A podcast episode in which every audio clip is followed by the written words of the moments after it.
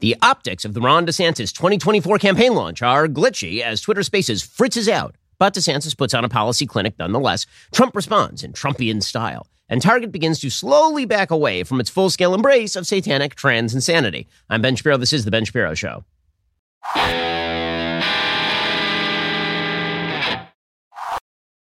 The Ben Shapiro Show is sponsored by ExpressVPN. Protect your online privacy today at expressvpn.com slash Ben. Are we on? So that, that's actually what it sounded like last night when Ron DeSantis decided to launch his campaign on Twitter Spaces with Elon Musk. Now, yesterday I said this is kind of a cool idea, right? Because this is edging around the legacy media. Instead of relying on the legacy media to introduce you to the crowd, you just go direct to the crowd. It's basically an extension of what Trump did in 2016 when he took to Twitter in order to set the narrative pretty much every morning. Instead, DeSantis decided that he was going to combine with Elon Musk who is one of the most powerful people and richest person on earth, in order to introduce himself to a very large crowd. And one of the big questions was going to be how that played. And the other big question was going to be would it even work? Well, not so much was the story of yesterday night. So, about 6 p.m., bunch of people tuned in. When I say a bunch of people, I mean a lot of people. I mean 700,000 people simultaneously tuned in to listen to what Ron DeSantis and Elon Musk were going to say to one another. And they waited. And then they waited some more. And then at about five, six minutes in, a few voices could be heard. People whispering into microphones, people not being clear if the if the tech was working. And and to a certain extent, it was like, wow, is this really what a campaign launch is going to sound like? Like, what is going on? This is really weird. On the other hand, I was like, wow, look at the authenticity. This is cool. Look what's happening behind. And then it glitched out. So you have 700,000 people who are waiting to hear what you have to say for your campaign launch, and it just glitches out. Now, is that the fault of Ron DeSantis? Of course not. He doesn't run Twitter. That is the fault of Musk's engineers. That is the fault of Twitter Spaces for glitching out. And, and again, when you launch a new technology, it's extremely, extremely risky. Twitter Spaces is not a new technology, but carrying that sort of listener burden is a very, very new thing for Twitter Spaces to have to do. And, you know, as co founder of a tech company, of a new media company, I can tell you, we've had glitches ourselves. We've been hacked. You remember that when we premiered Matt Walsh's huge movie, What is a Woman?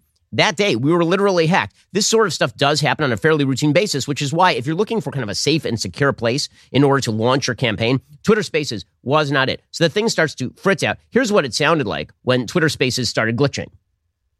Got so many people here that I think we are we are uh, kind of melting the servers, uh, which is a good sign. Um, all right, I'd like to just introduce the the uh, the folks in in the room here.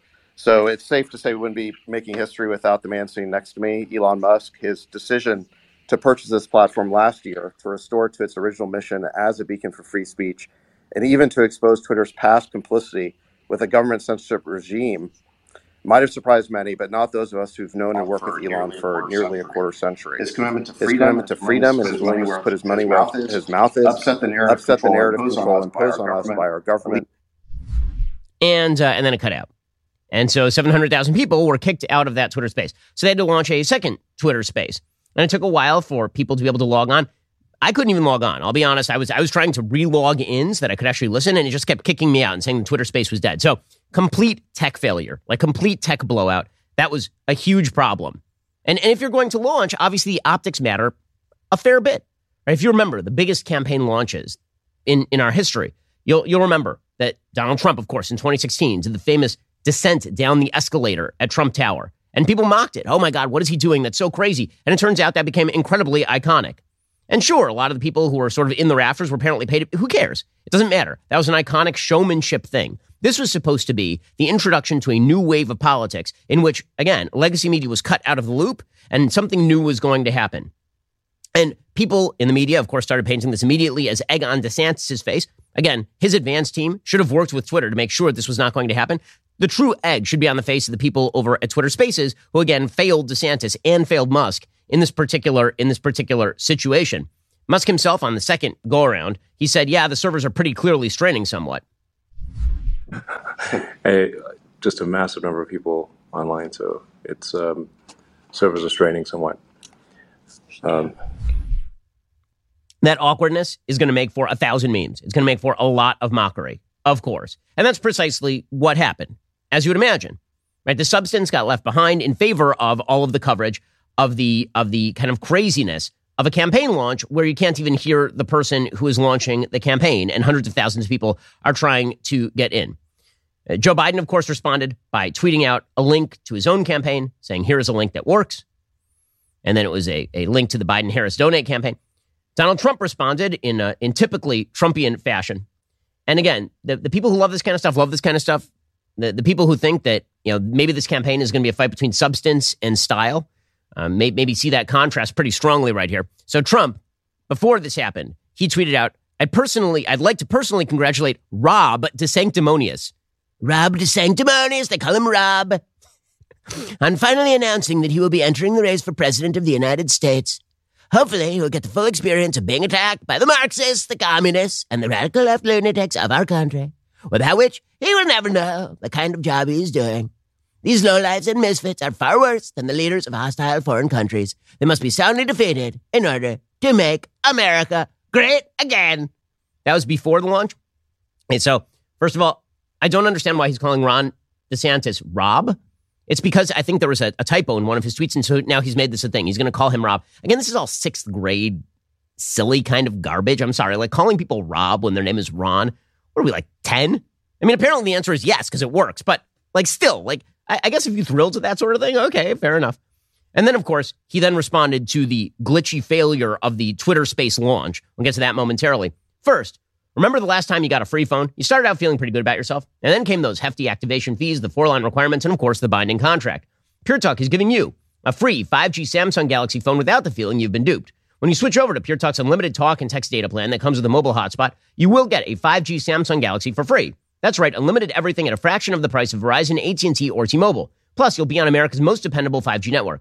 How do I know? Because I am a customer. I do all my business calls on Pure Talk. Make the switch to Pure Talk, the cell phone wireless company I'm proud to stand behind because they are proud to stand behind our mission here at Daily Wire. Pure Talk's US based customer service team helped me make the switch in as little as 10 minutes. I was even able to keep my phone number. Head on over to puretalk.com slash Shapiro. Get your free Samsung Galaxy when you sign up for unlimited talk, text, and unlimited data. That is puretalk.com slash Shapiro. Again, Pure Talk is wireless for Americans by Americans. They're a company that doesn't hate your guts, and they'll bring you the best available cell coverage Again, head on over to puretalk.com slash Shapiro and get that free Samsung Galaxy when you sign up for unlimited talk, text, and unlimited data. We'll get to more on this in just one moment. First, I've been talking about my Helix sleep mattress for years. I got to admit, last night was a very rough night. We had to take the dog to the hospital. Dog is okay, but didn't get a lot of sleep. The sleep I did get is thanks to my Helix sleep mattress made just for me. If you haven't already checked out the Helix Elite collection, you need to. Helix harnesses years of mattress expertise to offer a truly elevated sleep experience. The Helix Elite collection includes six different mattress models, each tailored for specific sleep positions and firmness preferences. If you're nervous about buying a mattress online, you don't have to be. Helix has a sleep quiz that matches your body type and sleep preferences to the perfect mattress because why would you buy a mattress made for somebody else? I took that Helix quiz. I was matched with a firm but breathable mattress. I love it. My wife loves it. We're big Helix fans here at the Shapiro house. Plus, Helix has a 10 year warranty. You get to try it out for 100 nights risk free. They'll even pick it up for you if you don't love it, but I'm not sure that has ever happened. Helix is now offering 25% off all mattress orders plus two free pillows for my listeners. Head on over to helixsleep.com slash Ben. Use code HelixPartner25. It's their best offer yet. It's not going to last long. That's helixsleep.com slash Ben. Use code HelixPartner25. With Helix, better sleep starts right now. Hey, so Trump continued along these lines in attacking in attacking DeSantis and the and the Twitter launch. So he he also tweeted out again calling Ron DeSantis Rob, which is apparently his his new thing. Not not sure I get it, but okay. Rob, my red button is bigger, better, stronger, and is working. Truth. He's on Truth Social as opposed to Twitter. So first of all, I'd like to point out here that Truth Social has never supported 700,000 people simultaneously streaming anything. Like so if, if we're talking about like the back end of Twitter versus the back end of Truth Social, eh, but Rob, Rob. okay, man. My red button is bigger, stronger, and is working. Yours does not, per my conversation with Kim Jong un of North Korea, soon to become my friend. Okay. Well, okay. All right. So that was uh, response number two is that he is best friends with uh, Kim Jong Un and has a big, strong red button. So strong, bigger, better, stronger, red button, Rob. and, and, then, of course, no, no Trump tweet thread would be complete without his team texting out all of the different headlines from the media outlets who were very, very upset and very shocked and appalled at the failure of the Twitter Spaces launch. They, they tweeted out Ron DeSantis' Twitter disaster. And then it was headlines from Breitbart News. No safe spaces. Twitter launch debacle for DeSantis. Daily Mail. Biggest fail in campaign launches in history. Ron DeSantis is mocked for shambolic Twitter room presidential announcement with Elon Musk that crashes five times and leaves users bamboozled. Just the news. DeSantis announcement met with major tech issues. Trump reacts with meme. The Washington Post. Twitter repeatedly crashes as DeSantis tries to make presidential announcement. CNN. Glitches, echoes, and melting the servers crash DeSantis' campaign launch on Twitter. The New York Times, DeSantis' big moment goes awry with the Twitter meltdown. So Trump did have one more response. He put out a Truth Social, a fake Twitter Spaces, including an AI voice of Elon Musk and an AI voice of Ron DeSantis. And then also his Twitter space, his imagined Twitter space for Ron DeSantis' launch includes, I kid you not, Elon Musk, Ron DeSantis, George Soros, Klaus Schwab, Dick Cheney, Adolf Hitler, the devil, and the FBI. This is this is, I guess is Trump's idea of of a funny response to the Twitter space cam- campaign launch is that DeSantis' backers include Soros, Adolf Hitler, Satan, and the FBI, which um ooh boomer meme energy coming in strong here. Can you hear me? We can all hear you, George. Can you just hold on for a second? Hilfa, I don't think they can hear me. I can hear you fine, George. Just speak to the I don't think George knows how to use Twitter. Hello, uh, can you hear me now? Can I please make my big announcement now? Everyone just. Hello. Just shut up, George. Can somebody just mute George? Dick, could you try not to cough on the? Okay, so how are we going to take out Trump, you guys? uh, uh, guys from the FBI. This is not a private call. This is a public Twitter space. Everyone can listen in. Uh, anyway, guys, we uh, invited everyone to this uh, this Twitter space so Governor Ron DeSantis could. Everyone just shut the hell up so I can make my announcement, okay? You go, girl. Wait, the devil is gay? So what? Everyone in this call is gay. I happen to know every single one of you has a secret gay lover hidden in your closet. Yeah, this is what Trump put out. So, um, them's your choices for the Republican primary, I, I guess. I guess, sort of. Okay, so that is that is Trump's response, and of course, the media pick up on this also, as you can imagine. Right, all those headlines are from mainstream media outlets, the vast majority of them. And meanwhile, you have you know overt fans of Trump like David Jolly on MSNBC declaring this just a full scale disaster, total disaster. This is the biggest day in the political life of Ron and Casey DeSantis, and it has become absolutely humiliating, rawly embarrassing, Look at how happy the people are on emasculating, mortifying. Choose your word. This has been a disaster Ron and Casey DeSantis because even the decision to do this on Twitter Spaces leans into the weirdness of Ron DeSantis, and it also suggests his greatest vulnerability is this idea that he's governor safe space, that he can only be approached and he can only get in front of people if it's been orchestrated and he's in a bubble. So he does it on Twitter Spaces, and then we get to the real dangerous part, the ideology. He associates tonight with someone who is a has a platform for regressive ideology, Elon Musk, and it brings to the forefront these themes that are the Regressive Christian white ideology. nationalist themes that bring up his culture war and his marginalizing of already marginalized communities in the state of Florida. A disaster So David Jolly for Ron is a former DeSantis tonight. congressperson now on MSNBC. It's a disaster. And Joy Reid, I mean, she Joy Reid is so happy. If you can't see the clip, Joy Reid looks like she needs to smoke a cigarette after all of that. And there's a reason that MSNBC is happy. And and listen, is that good for DeSantis? Of course, it's not good for DeSantis. It's not good for DeSantis because again, one of DeSantis' basic pitches is I'm extremely competent. I'm good at what I do. All you're going to get from me is like the meat and the potatoes of politics. You're going to get good policy, and it's not going to be a shambolic bleep show. And then, of course, you get what you got on Twitter Spaces. So that's a bad look. That's a bad look. Now, does this mean the campaign is over? So many members of the media are like, the campaign is now. O-. Guys, will you calm your asses down for like half a second? The campaign ain't even 24 hours old at this point. Okay, the campaign has barely begun. And in fact, there are polls out that are showing that basically Trump and DeSantis in the primaries in, in many of these states are head and head. When it comes to a head ver- uh, like a head to head matchup between Trump and DeSantis without any of these other candidates in the race, the latest Marquette poll shows Trump and DeSantis pretty close to even, like Trump at 52, DeSantis at 48. There are other polls showing him way ahead because you include the other candidates and they start picking away at, at DeSantis' support. In other words, it is very, very early. And remember, there is no such thing. I mean, if there's one thing we know from the Trump presidency, there is no such thing as a 72 hour news cycle. There is only a 48 hour news cycle. So if you are suggesting that the shambolic nature of the Twitter Spaces launch is somehow going to cripple DeSantis' campaign for the long haul, uh, I have a tough time believing you. That does not mean that it was a good launch. It was not a good launch. It was a very, very bad launch. And it was a bad launch because, again, it undermines the reality of DeSantis' campaign, which is he's an excellent governor. He's very good at what he does. Ever, he's going to hit all his marks. And then when your launch is, you don't hit the marks. And when you're running against the greatest showman in presidential political history, right? A person who literally made his name on being a showman, that is not what you are looking for. So De- DeSantis, for his part, tried to respond to this by by saying that basically this is a victory. The reason it's a victory is not because Twitter Spaces crashed. The reason it's a victory is because I mean Donald Trump had to stack like a room with his supporters at Mar-a-Lago in order to do a launch, and it was pretty it was pretty disappointing, as you will recall. At least DeSantis can claim that he had seven hundred thousand people minimum who were ready to watch simultaneously him announce this actual thing. Here was Governor Ron DeSantis announcing that they broke the internet. We had a huge audience. It did. It was the biggest they'd ever had. It did break the Twitter space. And so we're really excited with the enthusiasm. But ultimately, it's about the future of our country. Uh, Trey, I'm running uh, to lead a great American comeback. We know the country's on the wrong track. We see it with our eyes.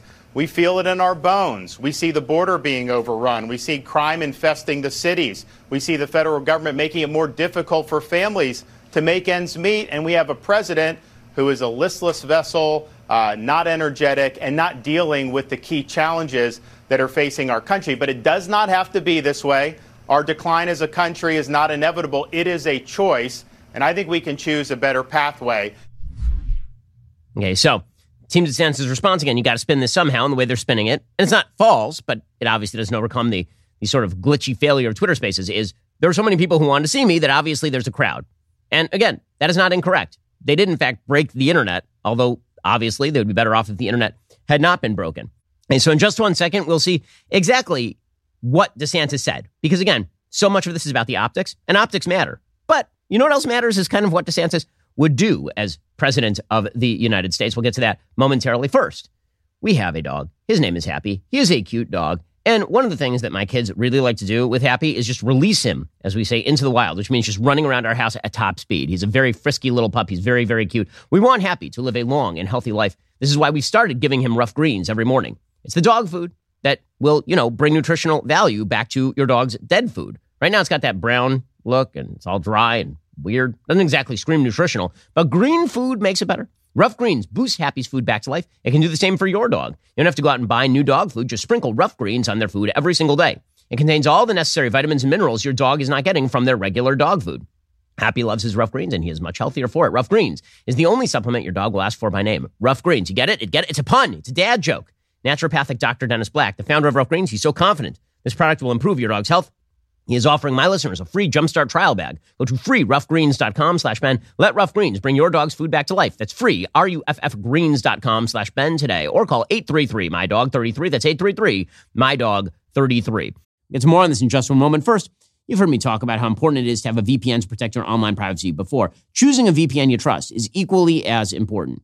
Now, I actually research the show's sponsors because I want to recommend brands I believe in. I can say with full confidence ExpressVPN is the best VPN on the market. For starters, ExpressVPN does not log your online activity. Lots of cheap or free VPNs make money by selling your data to advertisers, but ExpressVPN doesn't do that. They've even developed a technology called Trusted Server that makes their VPN servers incapable of storing any data at all. ExpressVPN also uses Lightway. That's a new VPN protocol they engineered to make user speeds faster than ever. I've tried a lot of VPNs in the past. They can sometimes slow your connection, but ExpressVPN is always blazing fast and lets me stream videos in HD quality with zero buffering. Not to mention, ExpressVPN really, really easy to use. You don't need any technical skills to set it up. You just fire up the app, you tap one button, and now you're connected. Even your grandparents could do it.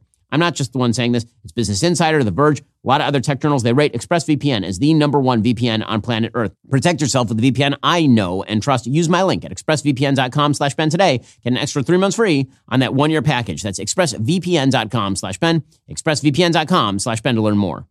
Okay, so then we get to the actual content. Okay, so I'm not sure there's ever been a campaign launch in which the optics contrast so strongly with the content. The optics of this were a mess obviously. It launches on a failing Twitter space. It's got, you know, one of the most iconoclastic people on planet Earth, Elon Musk, hosting the thing. And then you get to the content. And DeSantis is a bread and butter, meat and potatoes conservative politician who's able to get things done. And that's really what his launch was about. Now, you know, you can say there's no such thing as bad publicity, but again, the contrast here is not particularly great for DeSantis. But if you get to the substance, the substance is really, really good, as always, because DeSantis is really good at this. That's the thing.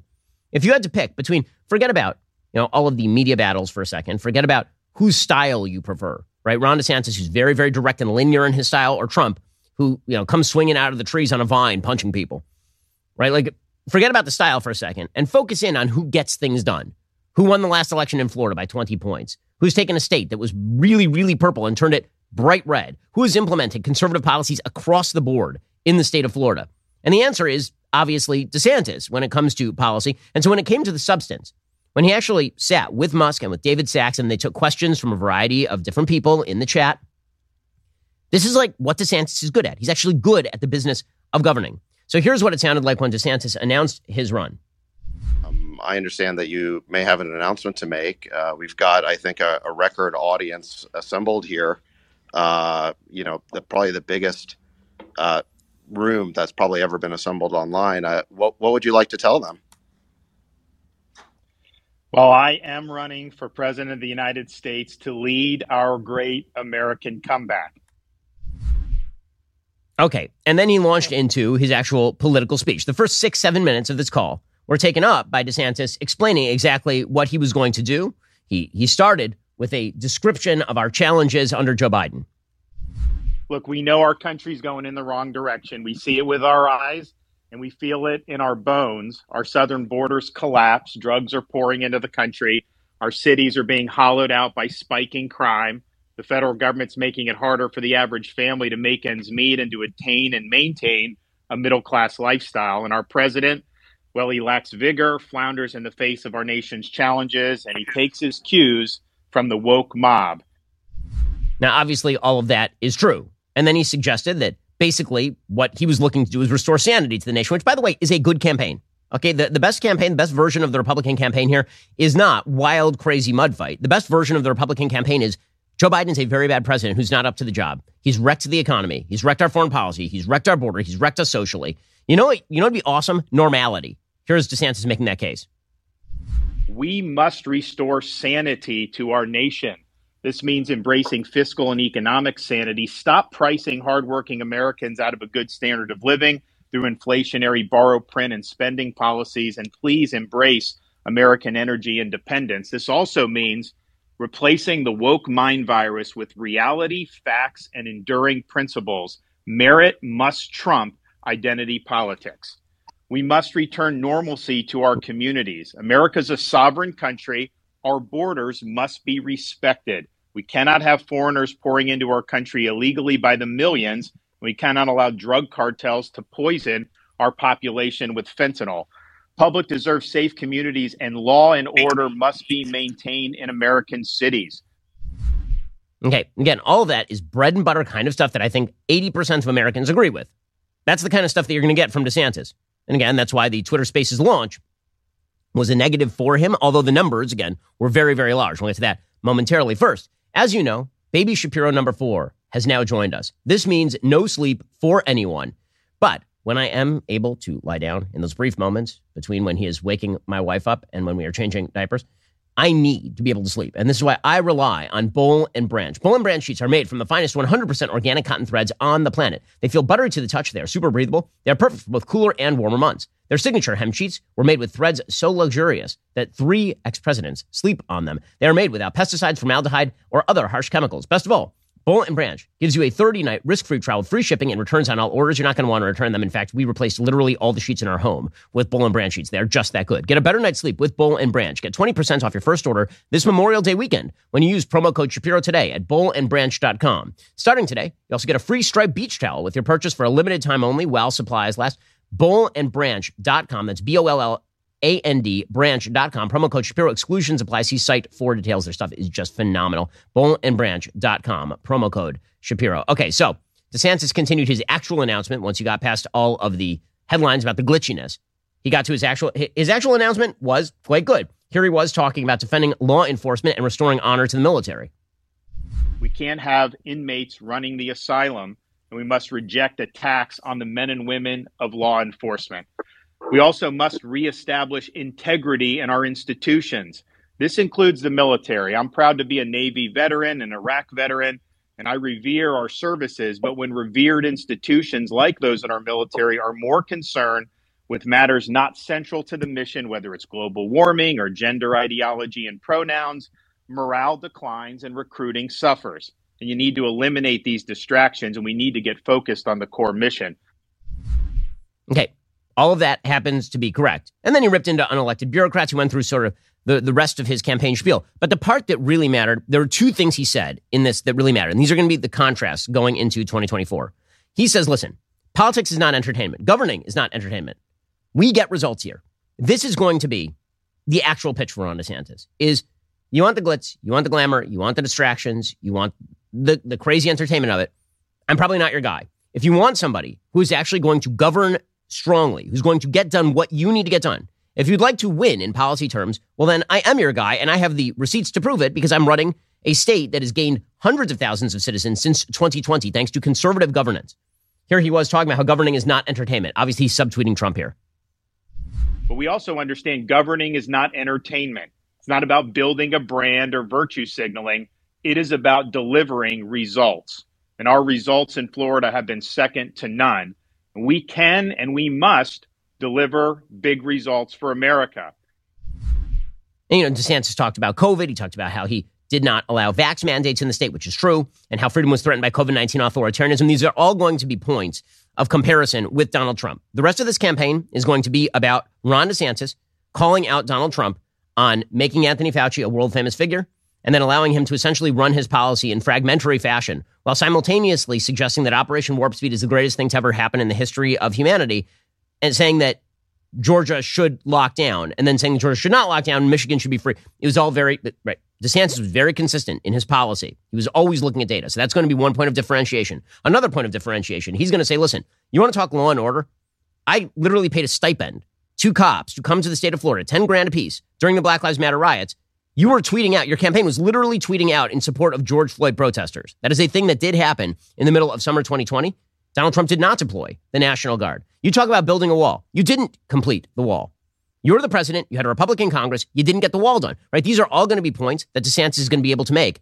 And Trump doesn't have a great rebuttal to a lot of that sort of stuff. Trump's rebuttal is probably going to be calling him Rob. It's probably going to be suggesting that he has no personality. It's all going to be personal stuff. So that's going to be the choice, I think, in this Republican primary. If you think it's really a two person primary, which I do, it's going to be, you know, you love the personality of Trump. You think he is wild and that he's eccentric and that's the only way things get done. Okay, I hear. I don't think that it's fully justified by his administration. And I don't think it's justified by the election of 2020, 2021, or 2020. But I hear, I, I get the argument, and I understand why people love it. And then the other side of the argument is going to be DeSantis saying, listen, you can speculate on Trump, or you can earn a very nice, consistent rate of return by investing in my candidacy. And that was essentially his pitch. He said, listen, there's no substitute for victory. Whining is not a substitute for victory. Complaining about losing is not a substitute for victory. Pretending you won when you're not the president is not a substitute for victory. Here was DeSantis. There is no substitute for victory. We must end the culture of losing that has infected the Republican Party in recent years. The tired dogmas of the past are inadequate for a vibrant future. We must look forward, not backwards. We need the courage to lead, and we must have the strength to win. And to voters who are participating in this primary process, my pledge to you is this if you nominate me, you can set your clock to January 20th, 2025 at high noon, because on the west side of the U.S. Capitol, I will be taking the oath of office as the 47th President of the United States. No excuses. I will get the job done. Okay, that's the big pledge, right?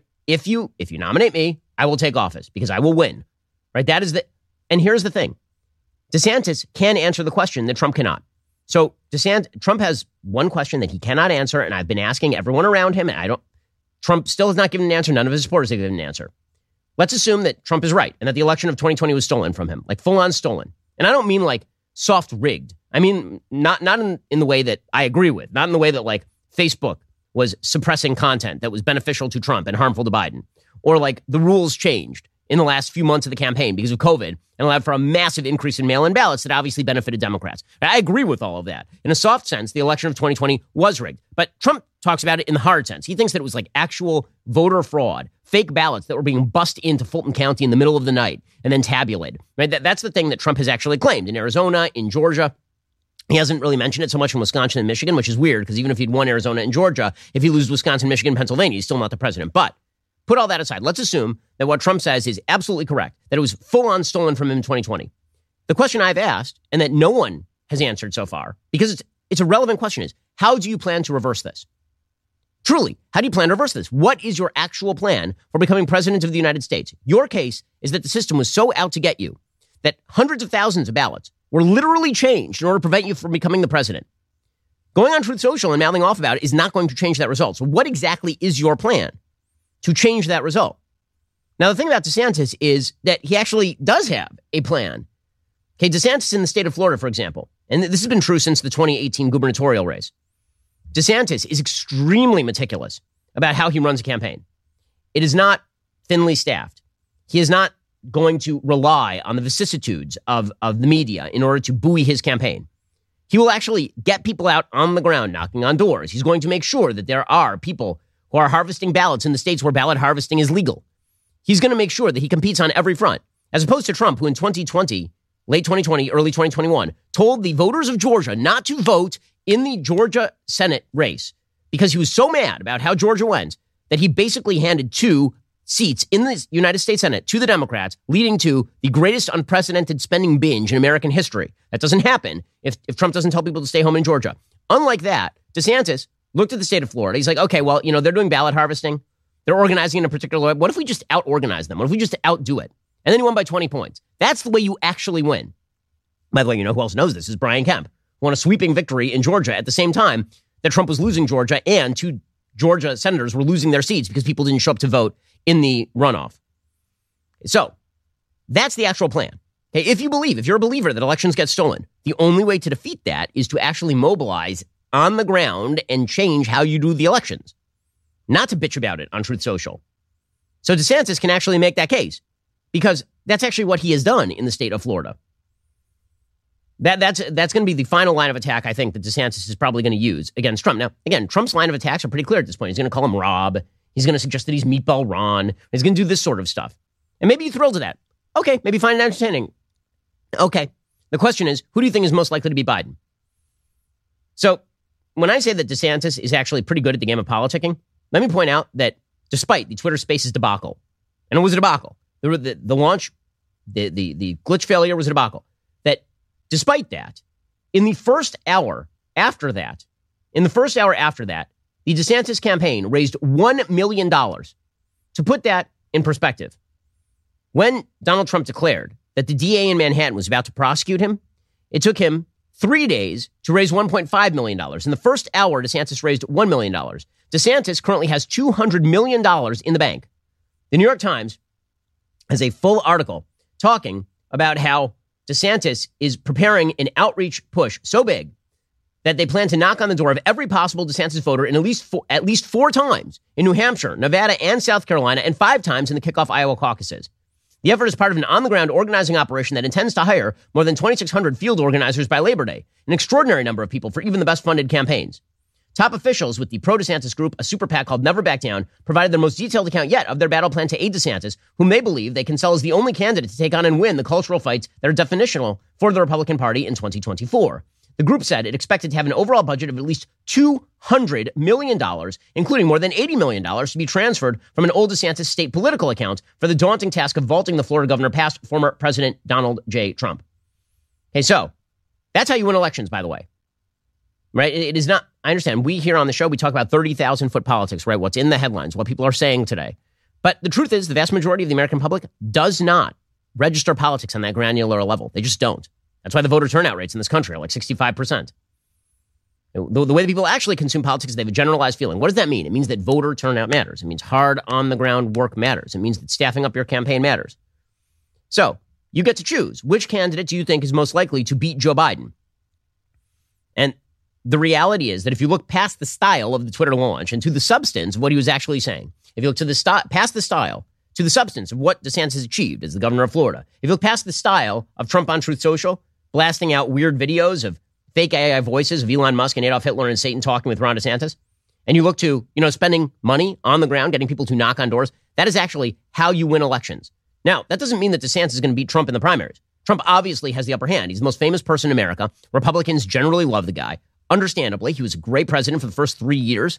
I think the last year was a real problem for him, obviously, which is why he's not the president anymore. And he had a real problem with being unable to activate the filter between his brain and his mouth, which is why he's not president anymore. I said all the time during the Trump administration that if you could just take Twitter away from Donald Trump, he would never have stopped being president. He would have continued to be president. He'd be president right now. With all of that said, Republican primary voters, anybody who suggests that last night was the end of the campaign, no, no, no, no. Last night was just the beginning of the campaign, no matter how badly things went on Twitter Spaces. Okay, in just one second, we'll get to something that's going very badly for Joe Biden, and that, of course, is the debt ceiling fight first. Most of your dad's tastes get better with age. You know, steaks, cars, naps. When it comes to underwear, he is still rocking the Fruit of the Looms from like 1979. No, that is no good. Give him the new Tommy John underwear. When you wear Tommy John, you're much more comfortable, so you can do everything better. That's because Tommy John moves with you and keeps you cool. Thanks to a breathable, lightweight fabric with four times the stretch of competing bands, Tommy John makes the best underwear on planet Earth. I know because I wear only Tommy Johns. They grace this magnificent tuchus every single day. Since dads always want the best for you, grab a pair of Tommy Johns for yourself as well. Every purchase is backed by Tommy John's best pair you'll ever wear, or it's free, guarantee. Get your Father's Day gifts early at Tommy John's Memorial Day sale now through May 30th. Save 30% off site wide at TommyJohn.com slash Ben. That's 30% off at TommyJohn.com slash Ben. TommyJohn.com slash Ben. See site for details. Again, go check them out. They make the best underwear on planet Earth. Super durable, super comfortable. 30% off at TommyJohn.com slash Ben. That is TommyJohn.com slash Ben. See site for details. Also, if you're looking for something interesting to watch, you need to check out What We Saw. It's hosted by storyteller Bill Whittle. Season one focused on Apollo 11. Season two is all about the Cold War. In episode 11, we continue on as a fearless fighter pilot breathes new life into discouraged American aviators during the Vietnam War as they defy outdated tactics and execute a lightning fast surprise attack shaping one of history's most remarkable military operations. Bill makes you feel like you're there witnessing history. You'll learn so much about the Cold War in entertaining and fascinating fashion. New episodes of Cold War come out every single week. You have to be a member to see it. Go to dailywire.com slash Cold War to start watching. Okay, meanwhile, Joe Biden is having a very rough time of it on this debt ceiling fight. Again, he is trapped between a rock and a hard place because on the one hand, he doesn't want the debt ceiling to be hit. If the debt ceiling is hit, a couple of bad things happen for Joe Biden. One, serious financial turmoil. So a lot of people are going to wonder whether the U.S. debt is actually good. There's going to be a very difficult time actually raising new debt in order to pay for the old debt and all the rest of it. And so that, that's that's problem number one. Problem number two is if we hit the debt ceiling, the truth is we'll continue to pay our debt. That is mandatory spending. It's the discretionary spending that is going to get cut. That discretionary spending is what keeps Democrats afloat. It ain't Social Security and Medicare and Medicaid, right? Those things are mandatory spending. It is going to be all the discretionary spending that is going to get cut. It's going to be COVID spending. It's going to be infrastructure bill, Green New Deal garbage that is going to get cut. And Biden's going to have to go back to his base and explain why all that stuff is being cut if we hit the debt ceiling. So these are two serious problems for Joe Biden. And then he's created for himself a third problem, which is that he took the very strong position of, I'm not going to negotiate under any bag of circumstance. And then he has to negotiate because it turns out that he does not run the Congress and there's a co equal branch of government called the legislature that sometimes you have to negotiate with. So he can always rely on the media to do his dirty work for him. The Washington Post says GOP unites in brinksmanship over default, rejecting Biden compromises. This is precisely the opposite of what is actually happening. The actually thing that is the actual thing that is happening is that the Republicans passed a bill raising the debt ceiling and saying no spending above 2022 levels. And Joe Biden has summarily dismissed all of that and then claimed that he is negotiating. This is false. The Washington Post says, quote, ahead of another round of negotiations with the White House, McCarthy told Republicans they had the upper hand in the discussions and encouraged his members to show their support for colleagues facing tough reelect bids next year as a sign of unity. McCarthy urged members to make sure vulnerable lawmakers would have plenty of campaign money from GOP coffers the overture reflects the GOP's determination to stay unified behind spending cuts, even as the nation heads toward the brink of default, despite a rapidly approaching deadline. A White House suddenly eager to compromise, and a Democratic led effort to push a petition that could fo- force a vote on raising the debt ceiling over McCarthy's objections. So, first of all, no, that petition is not going to succeed. You have to have a majority of votes in order to get that petition to succeed. Number two, the White House is not suddenly eager to compromise. If they were, they would just sign off on the bill. And in fact, the same Washington Post is noting that Democrats are very nervous over this whole battle. Quote, Democrats' worry grows over White House approach to debt talks. House Democratic leaders are voicing frustration over President Biden's approach to negotiating a debt ceiling deal with Republicans, worrying that their priorities are not being championed aggressively enough, and that Biden hasn't more forcefully pushed back publicly against Republican demands. So you have the left wing of the Democratic Party, and they're very, very angry at Joe Biden for not holding the line. Hakeem Jeffries has acknowledged that Representative Sheila Jackson Lee's team pushing the Democrats to not compromise Uh, are, are really pushing him. Jeffries has not yet raised the question with the president, according to a person familiar with the situation who, like others who spoke to the Washington Post, did so on condition of anonymity. Jeffries said, It's my expectation that if Republicans continue to play games with the American economy, threaten default, and drive us into a very dangerous situation, we'll begin to hear from the administration, if not the president himself. Well, he can say whatever he wants, but the reality is that if we hit the debt ceiling here after Republicans have appeared as the moderates who actually want to compromise, Joe Biden is going to feel the full brunt of the American public. Right now, it is a dead even split in the polling on who gets blamed if the debt ceiling gets breached. But let's be real about this. If the economy itself sinks, it ain't going to be congressional Republicans who pay that price. It's going to be the president of the United States. Janet Yellen, for her part, is trying to bring the pressure. She says that the U.S. could become unable to meet all of its financial obligations as soon as June 1st. This, by the way, is not fully true. As I say, we'll continue to pay our debt. We'll just have to cut discretionary spending. I, I will plan to update Congress shortly and try to increase the level of precision. Um, you know, there's a lot of uncertainty about government payments and receipts, uh, even uh, a few weeks um, out, and uh, it's hard to be precise about exactly which day we will run out of resources. But uh, early June is uh, seems almost certain that we will not be able to get past early June, and I do intend to provide an update pretty soon. Okay, meanwhile, the Democrats are trying to cram through the idea that Kevin McCarthy and the Republicans are the ones who are extremists on all this. The problem is that narrative already got away from them. When the Republicans passed a bill that increased the debt ceiling, Democrats were wrong footed and they have not adjusted in any way, shape, or form. Here's Karine Jean Pierre, world's worst White House press secretary, explaining that, you know, if we default, there will be a recession. Yeah, we know. So maybe your boss should sign something. A default would have catastrophic impacts in every single part of this country, whether you're in a red state or in a blue state. It doesn't matter. Every single part of the country. We're talking about millions of jobs lost, devastated retirement accounts, and a recession. Okay, so who are you? I don't understand. Again, if the American public perceives that you guys are the ones who are not being moderate on making a compromise, you're basically talking the American public into blaming your guy. It's, it's very bizarre. The irrepressibly stupid Alexandria Ocasio Cortez, the representative from Twitch and, uh, and also Brooklyn, uh, she says that McCarthy is engaging in quote unquote extortion Extortion. Here we go. The reason why anyone is asking anyone on this stage about what we would vote for is because Kevin McCarthy needs our votes. So if he wants any Democratic support, he has to come to the table. And we have seen him over and over again say that he will not negotiate, that they are engaged in hostage taking, not negotiation, extortion, not conversation. And that is not something we can establish. It is not something we can reinforce in this country. Um, except for McCarthy already passed the bill. Like they, they just, it's amazing.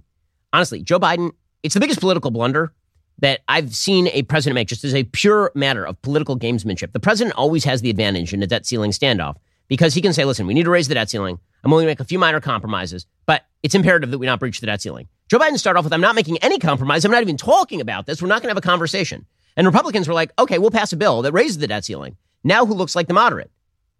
The, the only way that, that Democrats can, can try to buy this back in the face of their own base is presumably to try and, and blame McCarthy, but it's just not working. Pramila Jayapal, the progressive leader from Washington, she says that raising the debt ceiling is a sacred principle. Amazing what, the Democrats consider sacred, right? Abortion, same sex marriage, transing of the children, and raising the debt ceiling. These are sacred items to uh, Democratic leadership. Ranking member of the Budget Committee, Brendan Boyle, has a great bill on this to take care of the debt ceiling, allow the Treasury Secretary to raise the debt ceiling. Many of us are proud to be on that bill. Um, I think this is really important because I think there used to be this idea that the debt ceiling was sort of sacred, you know, that you, it was just paying your bills. This had already been negotiated. It was already agreed to. And what we've seen is Republicans increasingly taking on those very sacred principles of keeping the economy going, sacred. of not defaulting, of not throwing people into uncertainty and chaos.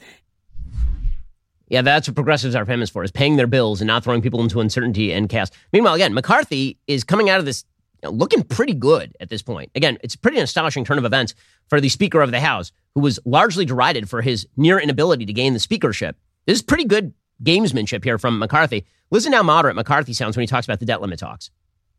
You said this week we need to have a deal this week in order to Yes. avoid default. I That's still, still the be- I still believe that, yeah. And I, st- I still believe we have time to make an agreement and get it done. Are you Mr. Speaker? Mr. Speaker. I, I, look, I- I'm confident at the end of the day that uh, if you watched anything about my life, I never give up at anything. So we'll, we will get a deal when we have one worthy of the American public. Okay, so again, pretty moderate. And then McCarthy points out we've offered a lot of concessions at this point. So what exactly is the problem? You're going to need Democratic votes, probably in the House, definitely in the Senate. You have a Democrat in the White House. Why not offer a single concession beyond saying we're not going to default? We've offered a lot of concessions. The cap on the spending is a Democrat idea. The work, the work requirement was a Democrat idea.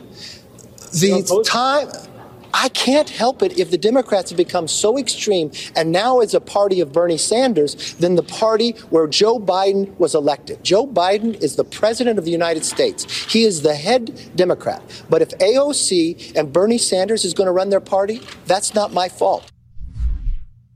He is right, and it makes Joe Biden look very bad.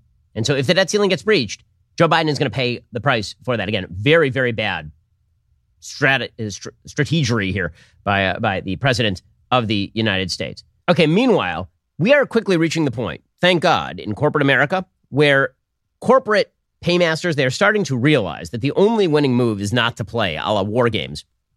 That you can't mess around because if you do, you're going to find out. Bud Light found that out when they got absolutely trashed. I've never seen a brand get trashed harder than Bud Light has now been trashed. They literally cannot give away beer. You're seeing pictures from like Walmart of just free stacks of Bud Light and nobody picking them up because nobody wants to. What dude is interested in purchasing or even drinking the beer that is associated with a brand that believes that men are women and women are men? Like it's just not a thing that a lot of dudes are going to do. Well, now Target has really stepped in it and they've got a real problem on their hands. So remember, it wasn't just that Target was pushing the Pride Month stuff. They've been doing that for years. And it was annoying and people kind of ignored it. Then they started pushing not just Pride Month, but like giant Pride displays everywhere because during the month of June, we get the holy month of Pride. And during the holy month of Pride, everything is covered in rainbow vomit. It's important that every single product be covered in rainbow vomit, every single one. And not just that, now also in Pride Progress vomit. So trans vomit. So you have to have some, you have to have some bathing suits in which boys can tuck their twig and berries underneath themselves. They can look more like girls. You have to make sure that you have baby onesies talking about bisexuality over at Target. And people didn't like this very much. They also didn't like that um, Target had started retailing in partnership with a UK based brand called Abprallen to sell merchandise. And, and a search on Target's website found some of the items. Those items were designed by a person named Erik Carnell, an outspoken Satanist whose brand features occult imagery and messages like Satan respects pronouns on brand apparel, which is just delightful. Abprallen also sells merch with aggressive messaging attacking critics. Pins with the phrases heteronormity is a plague and burn down the system are featured on the website, along with one that says homophobe headrest with an image of a guillotine. Carnell is a transgender designer behind the brand, explained in an Instagram post Satan represents passion, pride, and liberty and loves all LGBTQ plus minus divided by sign people. So, um, I mean, no argument. No argument from me. They think that that's not literal. I think it's a little literal. Like, I'm not a believer in the Christian version of Satan, like Satan as, as almost a, a Gnostic, a, a Gnostic opponent of, of God, you know, the fallen angel who now opposes God's kingship, right? That, that's not a Jewish concept of Satan, but the idea that the Yetzer Hara, right, the evil inclination, is very into pride, passion, liberty, and sexual license. Yeah, I mean, yes. So Target just got, they're getting ripped up by a lot of their customer base. And so now they've decided they're going to try to walk off it. The problem is once you engage, you cannot disengage. The Pride Progress team will not allow you to disengage. You will be forced to re-engage. And so now you're forced to play this two-step. You got to take one side or another. You need to be neutral and just provide products to people to buy them, or you can take a clear demarcation line on issues of the day. Now, what's amazing about this is that you have people like Gavin Newsom, the governor of California, who is uh, who has done a, a an absolutely horrific job in the state of California to the extent that 500,000 people left the state of California net between 2020 and 2022.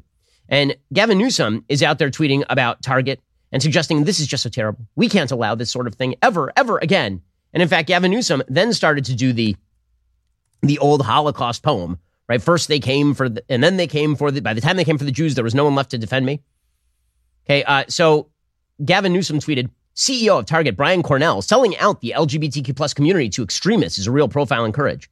Well, why is he saying that? Well, because Target decided to move some of their Pride Progress nonsense to the back of the store in states where it ain't that popular. He said, this isn't just a couple of stores in the South. There's a systemic attack on the gay community happening across the country. Yes, Yes, uh, gays across the country are under systemic threat in a country where gay marriage is not only legal, but now they are attempting to force your children to learn about it in kindergarten. Wake up, America, says Gavin Newsom. This doesn't stop here. You're black, you're Asian, you're Jewish, you're a woman, you're next. Yeah, you're right. Probably Target's going to stop selling women's clothing. Probably now. And also, as a Jew, I'm feeling real threatened by um by people who are not into the transing of the children. Like as an Orthodox Jew, I feel super threatened. You'll notice that Target has been selling Hanukkah gear for literally years Like every Hanukkah season, a lot of Hanukkah gear. Has there ever been a boycott of Target on that basis? Nope, because ain't nobody care. You all also notice that Target, for Black History Month, sells all sorts of black product. Some of that stuff is pretty divisive. Has anyone ever boycotted Target over that? Not really. Has there ever been an anti Asian move against Target? Nope. It is only when you start trying to trans the kids that people start to get a little uptight for good reason. But again, now Target is stuck between a rock and a hard place of its own making, as all corporate brands will be. So, all you corporate brand leaders out there who are preparing for Pride Month, just remember this could be you. If you decide to step into this minefield and then you get blown up, ain't no sympathy for you over here.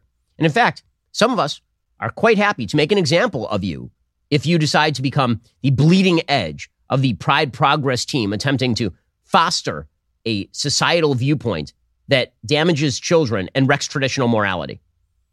You've seen the two step here from the LA Dodgers, right? The LA Dodgers are the most clear example. They decide they're going to have a Pride Night. They've been having Pride Night for years.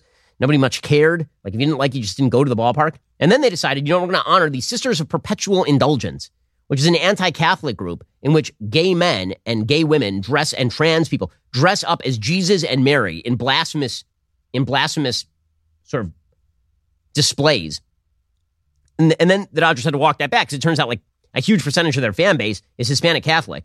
And then the LGBTQ plus minus divided by sign community was so mad that they reinstated the Sisters of Perpetual Indulgence. So here's what you guys can do. Don't play the game. Just sell the products and stop trying to proselytize on behalf of left wing crap. Not that tough. Don't vomit rainbows everywhere during Pride Month. Just sell pants. I know this is real tough stuff here. I know this is really bad. By the way, this would make for a. You, you want to know how you know I'm sincere about this? It makes for a less lucrative America if we do this. It makes for a less lucrative Daily Wire. We, we literally launched Jeremy's razors on the back of woke brands. We launched Jeremy's chocolate on the back of woke brands. If you guys want to keep polarizing this thing, we are happy to take money from people who feel scorned and upset because there are brands who hate their guts. But you know what? I'd prefer in America where you just go back to selling your product and stop trying to promote the idea that Rachel Levine is a moral exemplar to us all. It's very simple. Go back to neutral and every all weapons go away. But if you're going to play this game, play stupid games, win stupid prizes, F around and find out. I've studied, I've studied it multiple times. There's a Harvard Business School study. The Harvard Business School study shows that the left has basically been leveraging brands for the last couple of decades.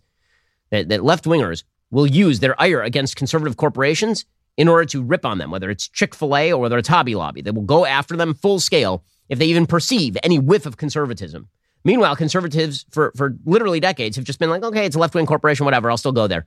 Not anymore. Those days are over because you have pushed too far. You have decided that it is imperative that you become the loudspeaker for a system of morality that disdains traditional institutions like the nuclear family, that disdains the natural necessity of heterosexual relationships and pretends that all sexual activity is morally equivalent and equally fulfilling and entirely and, and there should be moral apathy about all this stuff. That's you. You did it. So now you have a choice. You can go back to neutral and stop with this garbage, or you can continue to walk down this primrose path. And I am more than happy to take my business elsewhere. And more than that, we here at Daily Wire, we're happy to start our own businesses that don't scorn our audience. Uh, Target is, uh, if, if, you think it's over for Target, it, it ain't over for Target, not by, a, not by a damned long shot. Okay, meanwhile, speaking of local news stories that became national news stories and then went back to being local news stories, this one's hilarious. So you'll remember that a couple of days ago, there was a man who crashed a U-Haul truck into a security barrier outside the White House. Now, this sort of thing has happened before. In fact, back in April of 2021, there was a police officer in Washington, D.C., who was actually killed by a person who ran him over near the Capitol building. We don't talk about that situation because it wasn't connected with January 6th. You, know the names of, of people like Brian Sicknick, who may have died as a result of January 6th, but did not die on January 6th, and it's still unclear. You, you, know his name. You don't know the name of the officer who was killed in an actual quasi terror attack by the U.S. Capitol because the person who killed him was, was not actually like a MAGA member. Okay, well, this is a perfect example of that sort of flip.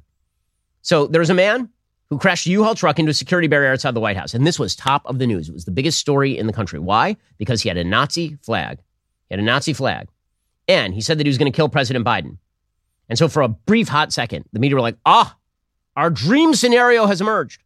Here it is. A white supremacist, MAGA hatted, Jussie Smollett attacker who's about to ram into the White House with a U-Haul truck and a Nazi flag. Oh, all of our fancies are about to come true. All, members of the media were Jeffrey Tubining it. They broke out the stores of KY. They were really getting ready to, for, for just a party. And then it turned out that the person who did it is a person named Sai Varshith Kandula. And, uh, and he is an illegal immigrant. Ooh. A fuller picture of Kandula also began to emerge from an acquaintance who attended high school with him in suburban St. Louis. Apparently, the friends were shocked by allegations against him. They portrayed him as quiet and kind. They did not say what country he was originally from or when he arrived in the United States. Assistant federal public defender Diane Shrewsbury, who was appointed to represent Kandula, did not offer defense of Kandula in court. Apparently, they say that it appears this guy is a crazy person. In fact, Kandula liked to wear a surgical mask with Biden's name on it during the pandemic because he got a reaction from the people at Marquette University where he was going to school. Kandula apparently, you know, has he kind of lost his mind and again, not here legally. He told authorities he bought the flag because Nazis have a great history and he admired their authoritarian nature, eugenics, and their one world order, according to charging documents. And he called Adolf Hitler a strong leader, but he wasn't a Trump supporter, so not a national news story. We can't, we, we can't have a conversation about illegal immigration or who's in the country legally and who's not. That, that would be a conversation media doesn't want to have. So instead, we just won't have the conversation at all. And so the story, poof, it disappeared. It no longer exists, just like many local news stories.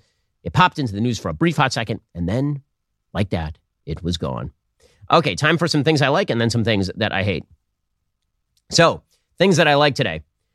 Candace Owens, she made a documentary about Black Lives Matter. It's called The Greatest Lie Ever Sold. And it was all about how Black Lives Matter was a giant scam. The entire organization was designed to make money for its founders. It paid Patrisse Cullors a lot of money. Paid Patrisse Cullors' brother a lot of money, like $1.6 million for security services in 2022. Another sister of a board member earned $1.1 million for consulting.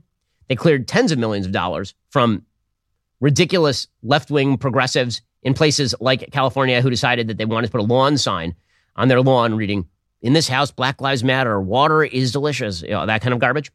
So all those idiots signed checks to Black Lives Matter, and uh, it was it was used by a black person, Patrisse Cullors, to purchase herself a very very nice house. Well, now according to the Daily Mail, BLM's national organization is at risk of going bankrupt after its finances plunged $8.5 million into the red last year while simultaneously handing multiple staff seven figure salaries. Oh, you mean it was a giant scam? No, you shock me. Financial disclosures obtained by the Washington Free Beacon show the perilous state of BLM Global Network Foundation, which officially emerged in November 2020 as a more formal way of structuring the civil rights movement. Despite the financial controversy, BLM continued to hire relatives of Patrisse Cullors and several board members. Paul Cullors was one of BLM's only two paid employees during the year. He collected $126,000 salary as head of security on top of consulting fees. He is best known as a graffiti artist with no background in security. Hmm. For the previous year, 2021, tax filings reveal that BLM paid a company owned by Damon Turner, the father of Cullors' child, nearly $970,000 to help produce live events and provide other creative services. The sister of a former Black Lives Matter board member, Raymond ha- Howard, was employed as a consultant. That would be Danielle Edwards. Her new Impact Partners was paid $1.1 million for consulting services in 2022. So donations have plunged because everybody stopped feeling bad about, about the George Floyd of it all and decided to start sending their checks to their global warming scam pack. So they just moved it from one scam pack to another scam pack. Um, but um, it is delicious to imagine how much money went to Black Lives Matter and, uh, and their founders and then all that money went directly into somebody's pocket. So just slow clap for the racial scam that that paid off until uh, until they went bankrupt. Yep, yep, yep. Okay. Meanwhile, some things that I hate. So Roger Waters of, uh, of Pink Floyd, he is a vicious, horrible anti-Semite. He has been for years. He he pretends that his anti-Semitism is um is actually just anti-Zionism, but nope, it's actually just full-scale anti-Semitism. So apparently, over the last couple of days, he did a concert at the Mercedes-Benz Arena in Berlin. Now, Berlin, you'll recall, when it comes to you know anti-Semitism and Nazism, it has a history. There's some things that happened in Germany, a few things. In fact, the brand Mercedes Benz may have been involved in some of those things, actually. And Roger Waters decided it would be an excellent idea to dress up as an SS officer and then compare Anne Frank, the murdered 14 year old Jewish girl, to Al Jazeera journalist Shireen Abu Akleh, who was accidentally shot, probably, by IDF forces. When I say probably, I don't mean that she was accidentally shot, probably like accidentally. I mean that probably IDF forces accidentally shot her. It's still not clear whether that is the case or not, but let's assume it's the case after investigations. Clearly, the IDF was not targeting a prominent journalist to kill her. That would be a very stupid thing to do, and obviously it is not what happened. But that didn't stop Roger Waters. That dude is now comparing a journalist who's accidentally killed in the middle of a shootout with terrorists to a 14 year old girl in Denmark who was taken out of an attic and shipped to Auschwitz where she was gassed to death. Because Roger Waters is a piece of human debris. He is a garbage human being. At the beginning of the show, an announcement was displayed on a screen reading, quote, on a matter of public interest, a court in Frankfurt has ruled that I am not an anti Semite. Just to be clear, I condemn anti Semitism unreservedly. Uh, nope. He is, uh, he is a vile piece of crap, and he hates the Jews. The Jews. And then he compared, of course, a bunch of victims of the Nazis to various people who've been killed in conflict with the Israelis. He is, what, what a vile piece of garbage. Here's what it looked like.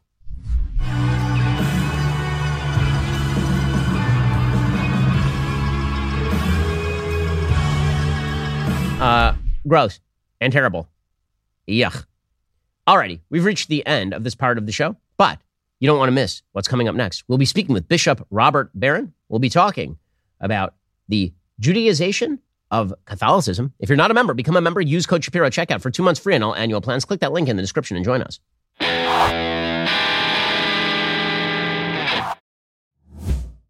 We'll get to more on this in just one second. First, Pure Talk believes in American values, and that free should mean, you know, like free. So when you switch to Pure Talk today, you'll get a free Samsung 5G smartphone. There's no foreign line requirement, no activation fee, just a free Samsung that's built to last with a rugged screen, quick charging battery, and top tier data security. Qualifying plans start at just 35 bucks a month for unlimited talk, text, 15 gigs of data, and a mobile hotspot. Pure Talk gives you phenomenal coverage on America's most dependable 5G network. It's the same coverage you know and love, but for half the price of the other guys. The average family saves almost $1,000 a year. So, I challenge you to choose a company that actually doesn't hate your guts and shares your values. Let Pure Talk's expert U.S. customer service team help you make the switch today. Go to puretalk.com slash Shapiro to claim your eligibility for your free brand new Samsung 5G smartphone and start saving on wireless today. Again, go to puretalk.com slash Shapiro to switch to my cell phone company. I've been using them for years. They're fantastic. You'll love them as well. Go to puretalk.com slash Shapiro and claim your eligibility on that free brand new Samsung 5G smartphone. Start saving.